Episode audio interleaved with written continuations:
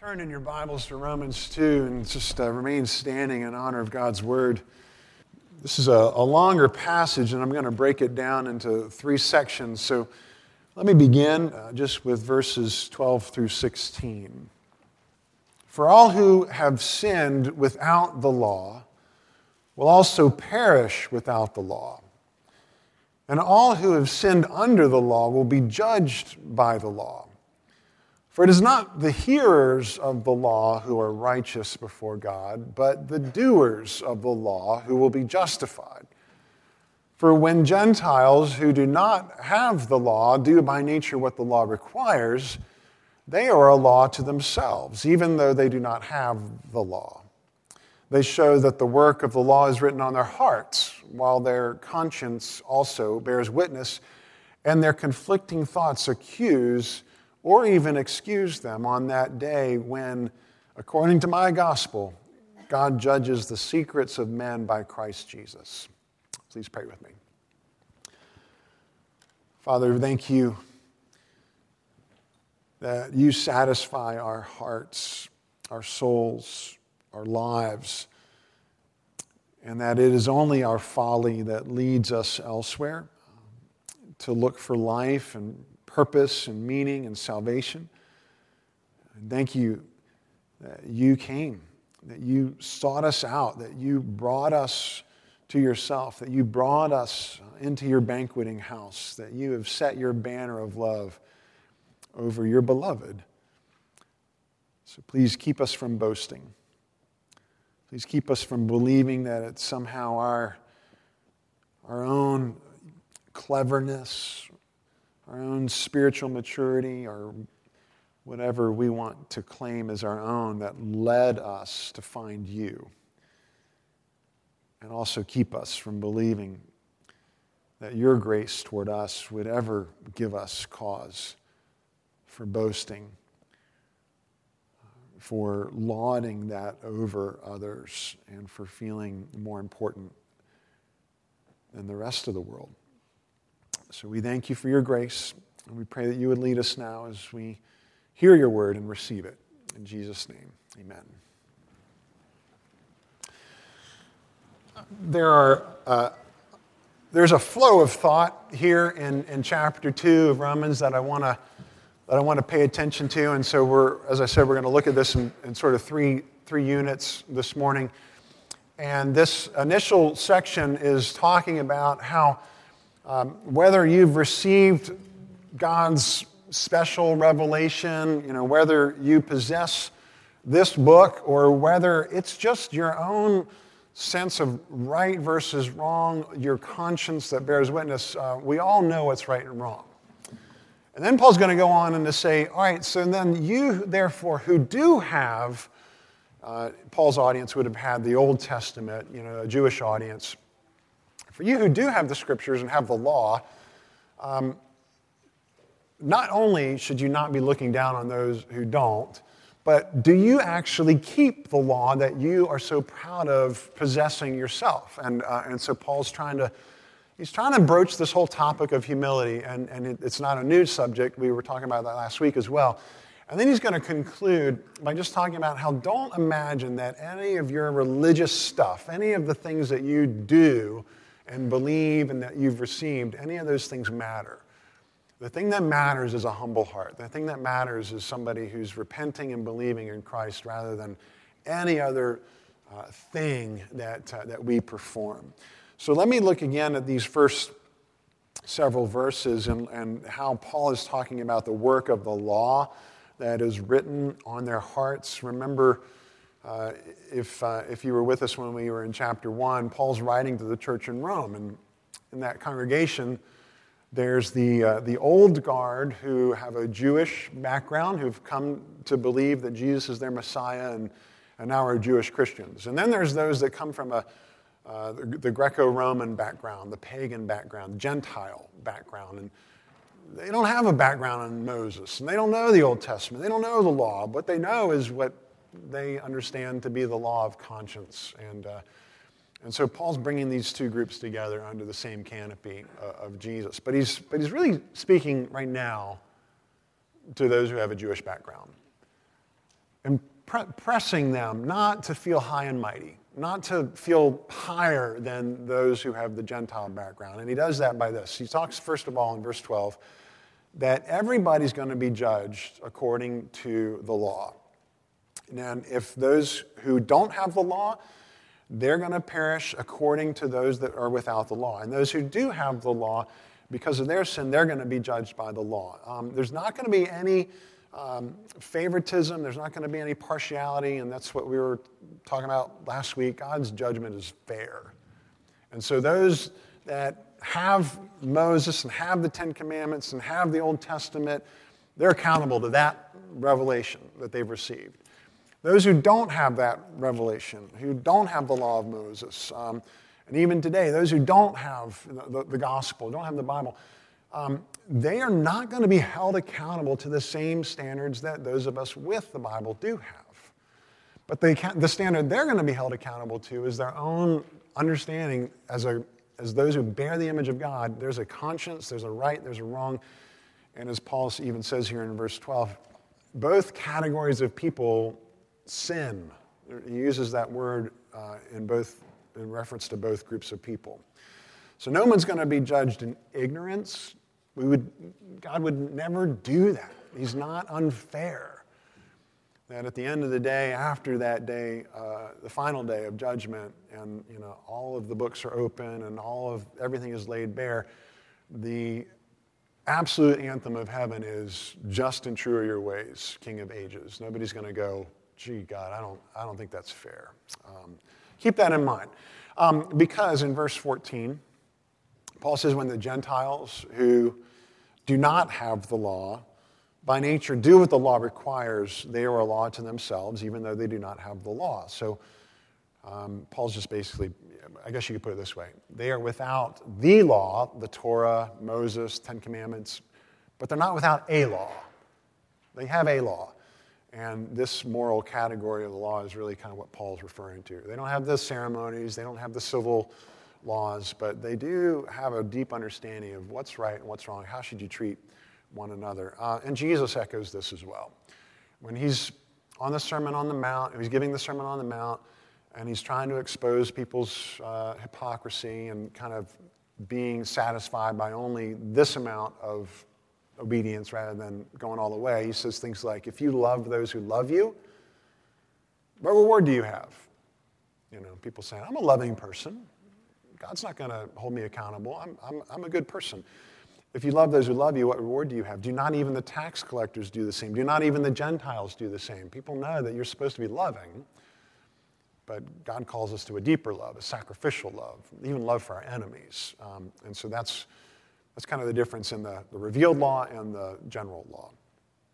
And in verse 13, there's something that Paul says that we have to pause and give a little bit of extra uh, attention to. He says that it's not the hearers of the law who are righteous before God, but the doers of the law who will be justified. And we go, What?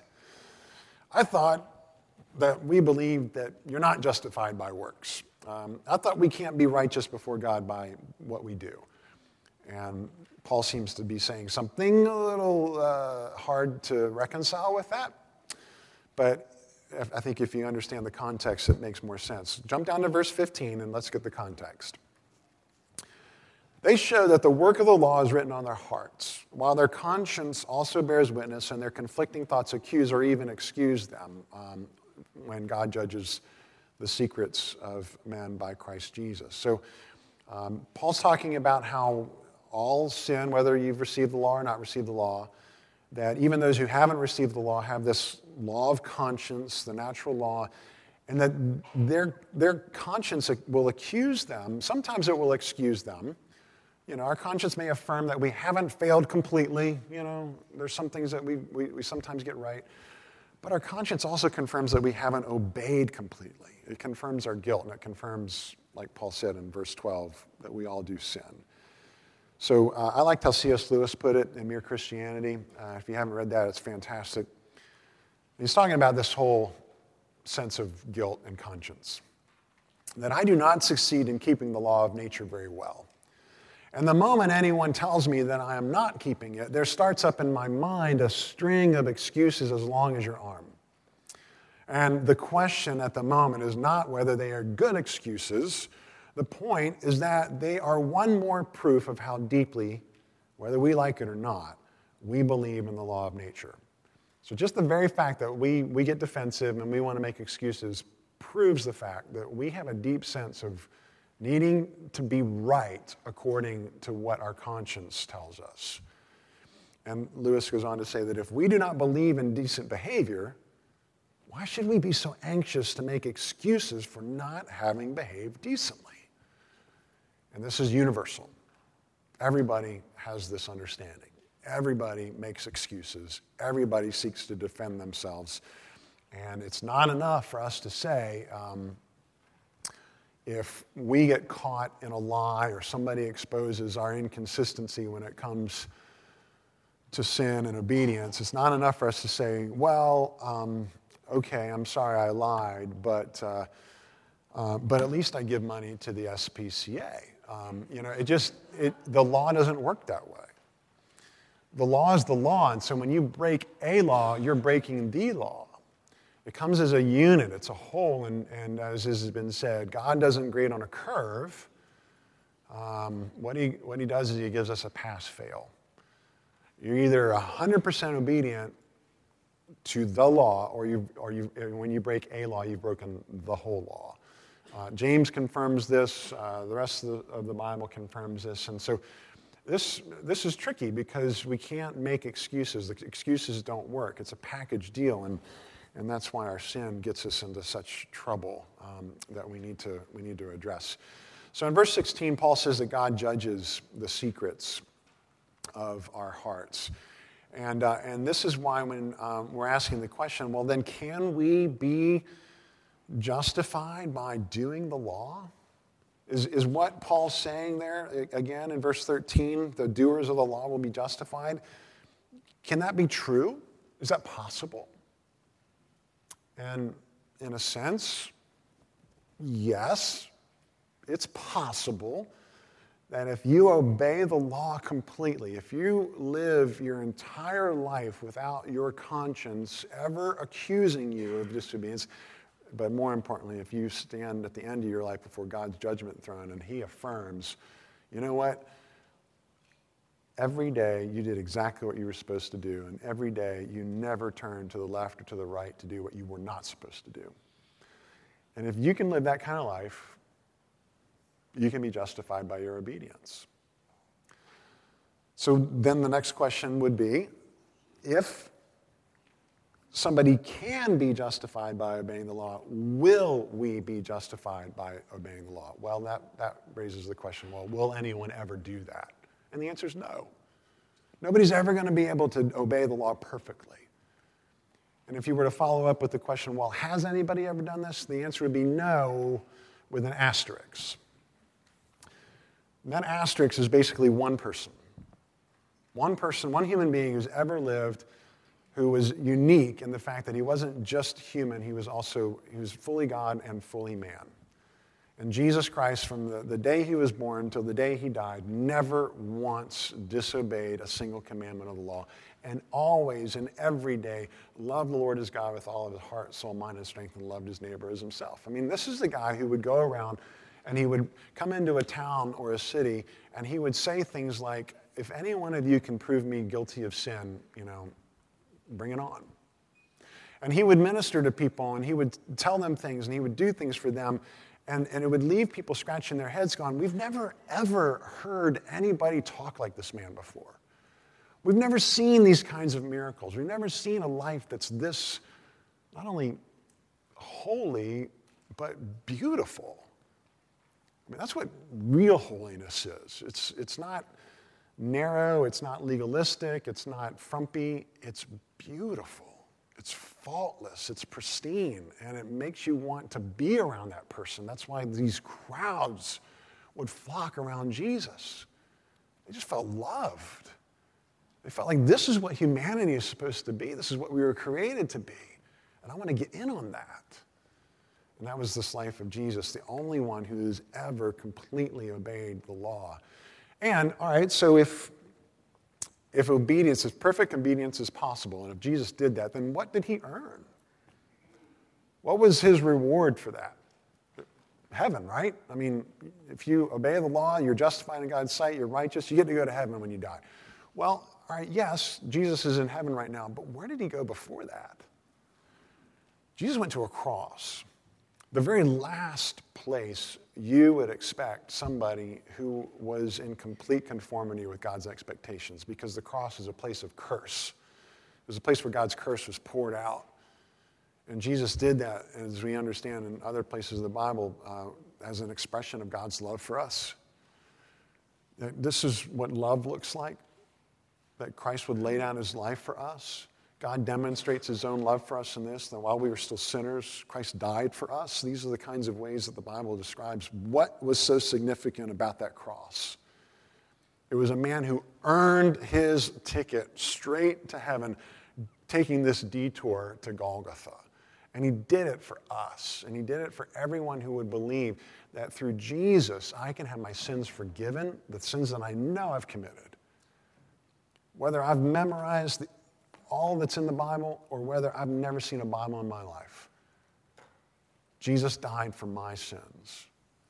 And if I believe in him and I trust in that, that's what gives me his record, his status, his approval, not based on what I do, but on what he did. That's, that's the way that we enter into the benefits of what Christ accomplished for us. So Paul's talking to this group of, uh, of Christians, a mixed group, Jewish background, Roman background.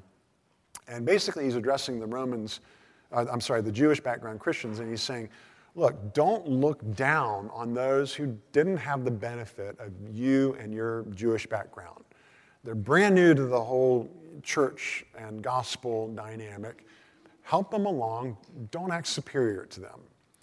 Because in verse 17, and go ahead and look at this next section, he's going he's to start challenging them. he says, But if you call yourself a Jew and rely on the law and boast in God and know his will and approve what is excellent because you are instructed from the law, and if you are sure that you yourself are a guide to the blind, a light to those who are in darkness, an instructor of the foolish, a teacher of children, having in the law the embodiment of knowledge and truth, then you who then teach others, do you not teach yourself? And while you preach against stealing, do you steal? You who say that one must not commit adultery, do you commit adultery? You who abhor idols, do you rob temples?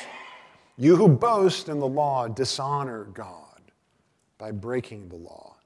For as it is written, the name of God is blasphemed among the Gentiles because of you. All right.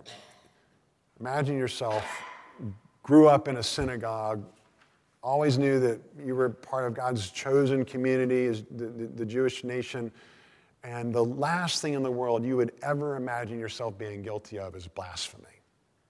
Because that's what all those pagan nations are, are guilty of, not us. We know God's covenantal name. Yahweh. How in the world can we be guilty of blasphemy? And that's exactly what Paul's saying here. You're doing just exactly what the other nations are doing because of what he says, this inconsistency. Um, in verse 20 and 21 and so on, you get kind of this string of descriptors, and I want to ask you what you think they all have in common. Let me read them to you again. Um, you are an instructor of the foolish, teacher of children. You teach others you who preach against stealing, you who say that one must not commit adultery, uh, and you who boast in the law. What do all those things kind of have in common? Somebody who's doing this all day, right? Just nonstop, you know, words, words, words. And the problem here is that their, their talking doesn't, you know, isn't measuring up to their, their walking. Their walking isn't measuring up to their talking. They're inconsistent. And the fun, fundamentally, the judgment is that words about God without deeds that honor God are blasphemous to God. And that's what Paul's exposing their, their hypocrisy. Uh, and we, have, we should pause here because I want to get this uh, into more of a contemporary idiom for us um, so that we're not just reading somebody else's mail. Uh, and, and, let me ask you to just listen. And if any of these, uh, these are like, you know, we were buying Lydia cleats yesterday uh, for soccer season if, if, if the cleat fits, you know, wear it, do business with the Lord. If it doesn't, you know, you can let it go. It's okay. But just sort of listen and try these on for size. what, if, what if Paul was saying things like this?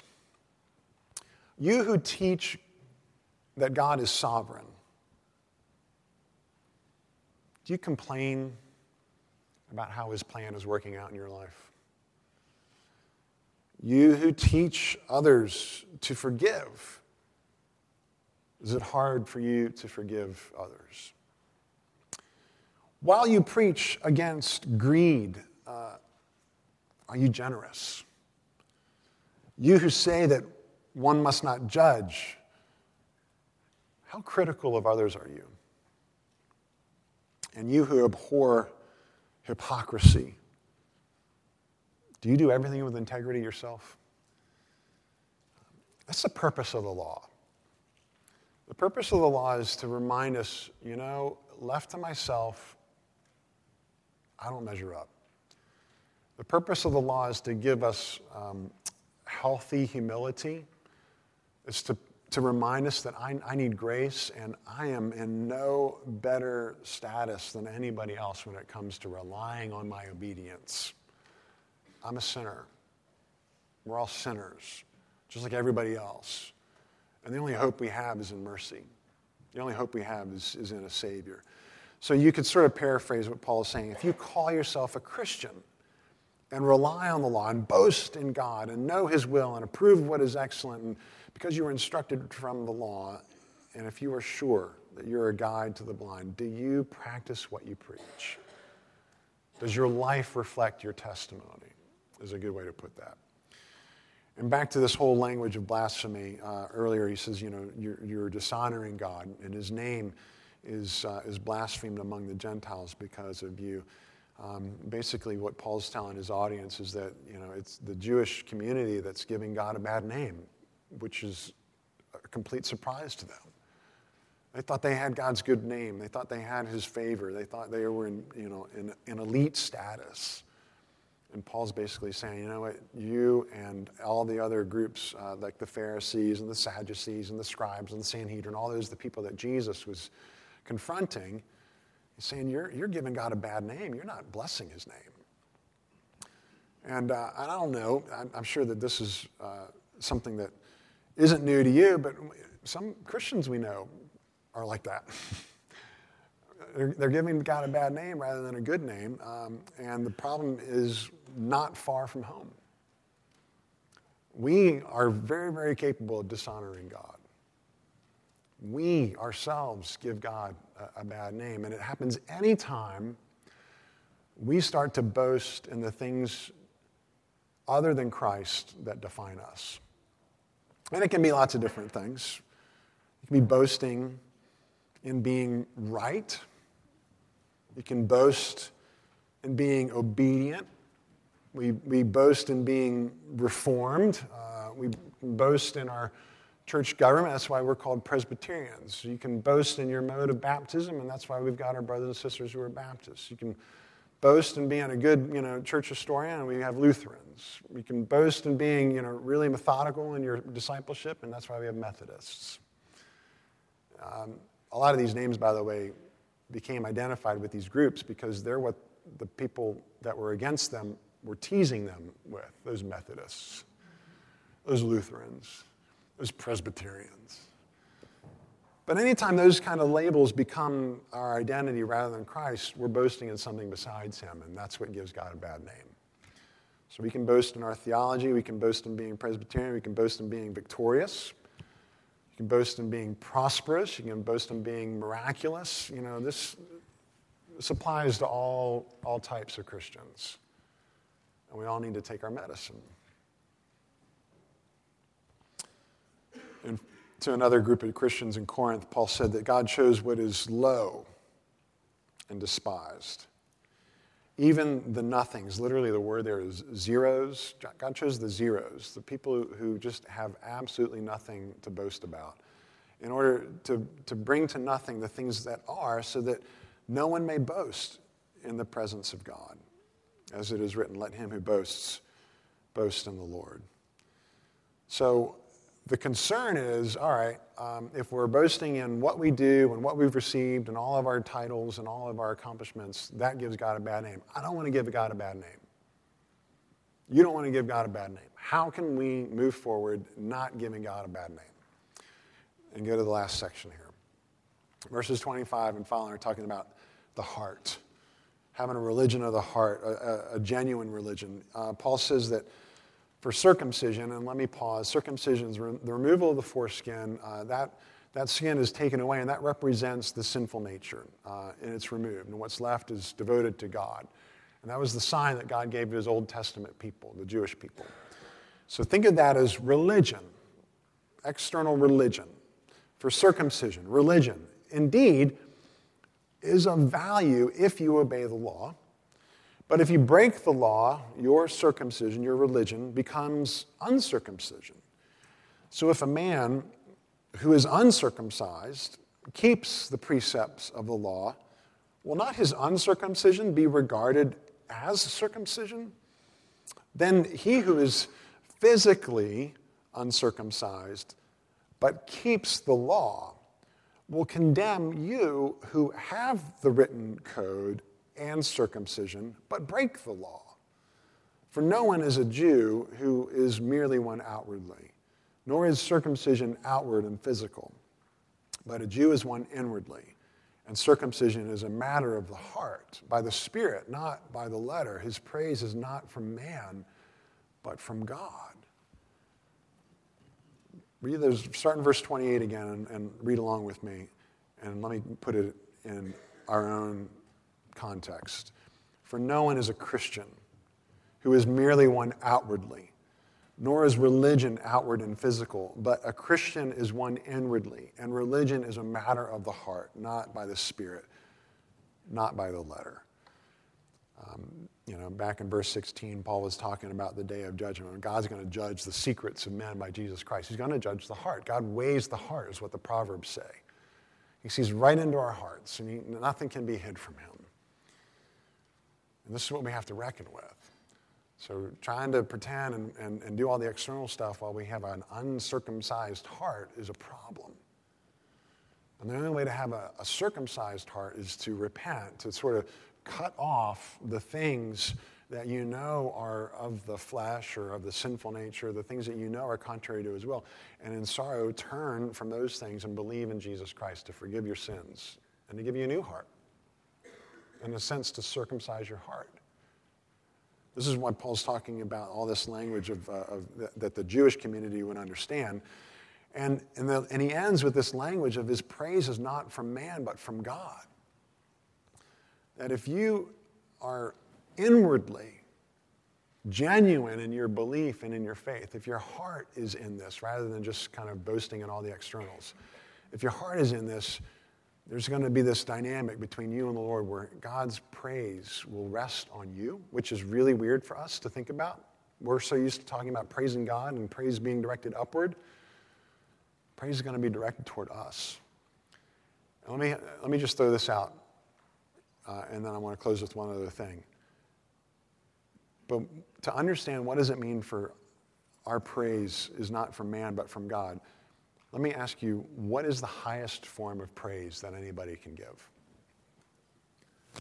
What's the highest form of praise that you can offer to somebody, to God even? It's not your words, and it's not your actions, it's your heart. And the highest form of praise that anybody can offer to anyone else is to love them. To love the Lord your God with all your heart, soul, mind, and strength. That's the highest form of praise, is to love somebody. And so, you know, um, to think about Jesus and Peter, when Peter had betrayed him and Jesus was resurrected and they're on the beach together and Jesus is restoring Peter, Jesus goes to that ultimate expression of praise by asking Peter, Peter, do you love me? Peter, do you love me? Peter, do you love me? Three times. And that's how Jesus is restoring Peter to get his heart back into that place where, where he knows he's in right relationship with God because he loves him. And then I like, um, Uh, there's, there's, some, there's different ways of thinking, and I know it's, it's, a, it's conjecture, but it's helpful, I think, if it's done well, to think about what is that day of judgment going to look like? This day when God judges the secrets of our hearts. Uh, some imagine it to, it to look like you're standing before the pearly gates, and let's say it's St. Peter or whoever. And uh, some ask the question like this you know, if you were to die today and stand before the Lord, and He were to ask you, why should I let you into my heaven? How would you answer that question? And that's a valid question. And that gets to the heart of what we're really trusting in. But what if the question were something else? And I, and I have Brennan Manning to thank for this question. Um, whenever, wherever he would go, he's with the Lord now, I think, um, but wherever he would go, he would ask uh, people he was talking with, what if the last question that we hear from the Lord when we stand before him goes something like this? Did you really believe that I loved you?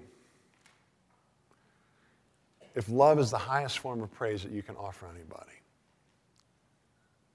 do you and I really believe that God loves us? Do we really believe that we're the apple of his eye? And do we really believe that Jesus came and gave himself for us? This whole passage is talking about a matter of the heart, a humility of the heart that responds to the gospel and knows that I am needy.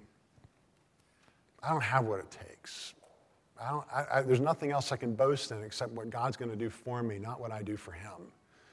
And the best way that I know how to summarize this passage is a sort of a parable that, that I've come up with, and it's uh, it'll sound very familiar. I'm taking some liberties with the storyline, though, but just kind of bear with me and see if this doesn't help us understand these dynamics. Uh, there once were three sisters. Actually, there were two sisters and one stepsister. Um, a little different. The two sisters were proud and entitled, and their mother gave them the right clothes and taught them the right words and sent them to the right schools, and they ate the right food and socialized with the right people and went to the right parties. They looked down on their stepsister who didn't wear the right clothes or do the right things. She was common and unrefined. Her hair was greasy and her face was dirty, and she spent time with the servants and the animals instead of the aristocrats and society types. Not that the two sisters minded, they didn't want their stepsister around anyway. One day, a royal ball was announced, and the prince was looking for a bride, and every eligible young woman was invited. The two sisters were overcome by a haughty and hysterical sort of happiness. And they preened and primped and were certain that one of them would catch the eye of the prince. And they boasted in their beautiful shoes and fancy hair. And they thought that they knew all the rituals and ceremonies for such a formal affair. And they laughed at their stepsister when she asked if she could join them. And the fateful night finally came the two sisters were admiring their gorgeous gowns when their stepsister descended from her room in the attic wearing a humble homespun dress. She was glad simply to be included, to just have an invitation to the royal ball. Her joy turned to shame when the sisters began to belittle her. The beautiful bullies even attacked their stepsister, ripping her dress and in the process shredding her hope. And satisfied with their superiority, they left with a flourish. In brokenness and sorrow, the stepsister fell to her knees. She felt alone, without hope. But then she became aware of a presence. A presence, and she wondered if it had just appeared or if it had been there all along, and she looked up, but her eyes were overwhelmed by a light that surrounded her. It felt warm and clean. She didn't remember standing up, but she was far more amazed to see that her ruined dress had been transformed into a royal gown covered in gems, and that her formerly stained slippers were now made of gold as clear as glass. The presence led her outside where her royal escort was waiting in a king's carriage. By this time, the two sisters had arrived at the castle Eager to make their appearance, they did not wait for their escorts, but rushed past the guards and into the grand atrium. They were surprised by the stern voice behind them, commanding them to halt. And even more startling was the realization that they had left their invitations at home and could not prove their identity. Can you imagine their despair as they were marched outside just as quickly as they had hurried in? Standing outside the castle gate in the dark together, the two sisters looked up just in time to see their stepsister arrive. Her transformation made her almost unrecognizable, but the two sisters knew it was her. They were speechless as their stepsister was escorted from the king's carriage through the gate and into the atrium. At first, she didn't dare to look up, but as the stepsister caught glances of the people's expressions, they were all nodding and smiling at her. Her sense of inferiority slipped away along with her fear of condemnation. She started to smile back. She started to lift her head. Her mind was thinking about how she didn't deserve to be there, but in her heart, she felt welcomed. And as her escort led her toward the ballroom, she wondered who and where the prince was. As soon as they walked in, the ballroom erupted in fanfare. A servant stepped forward to take her escort's hat and overcoat. A very important looking official appeared and placed a crown on his head. And then she knew. He turned to face her, extended his hand, and asked her to dance. He was the glorious prince who had brought her to his ball himself. She was just a humble stepsister, overwhelmed by the gracious love of her prince. Let's pray.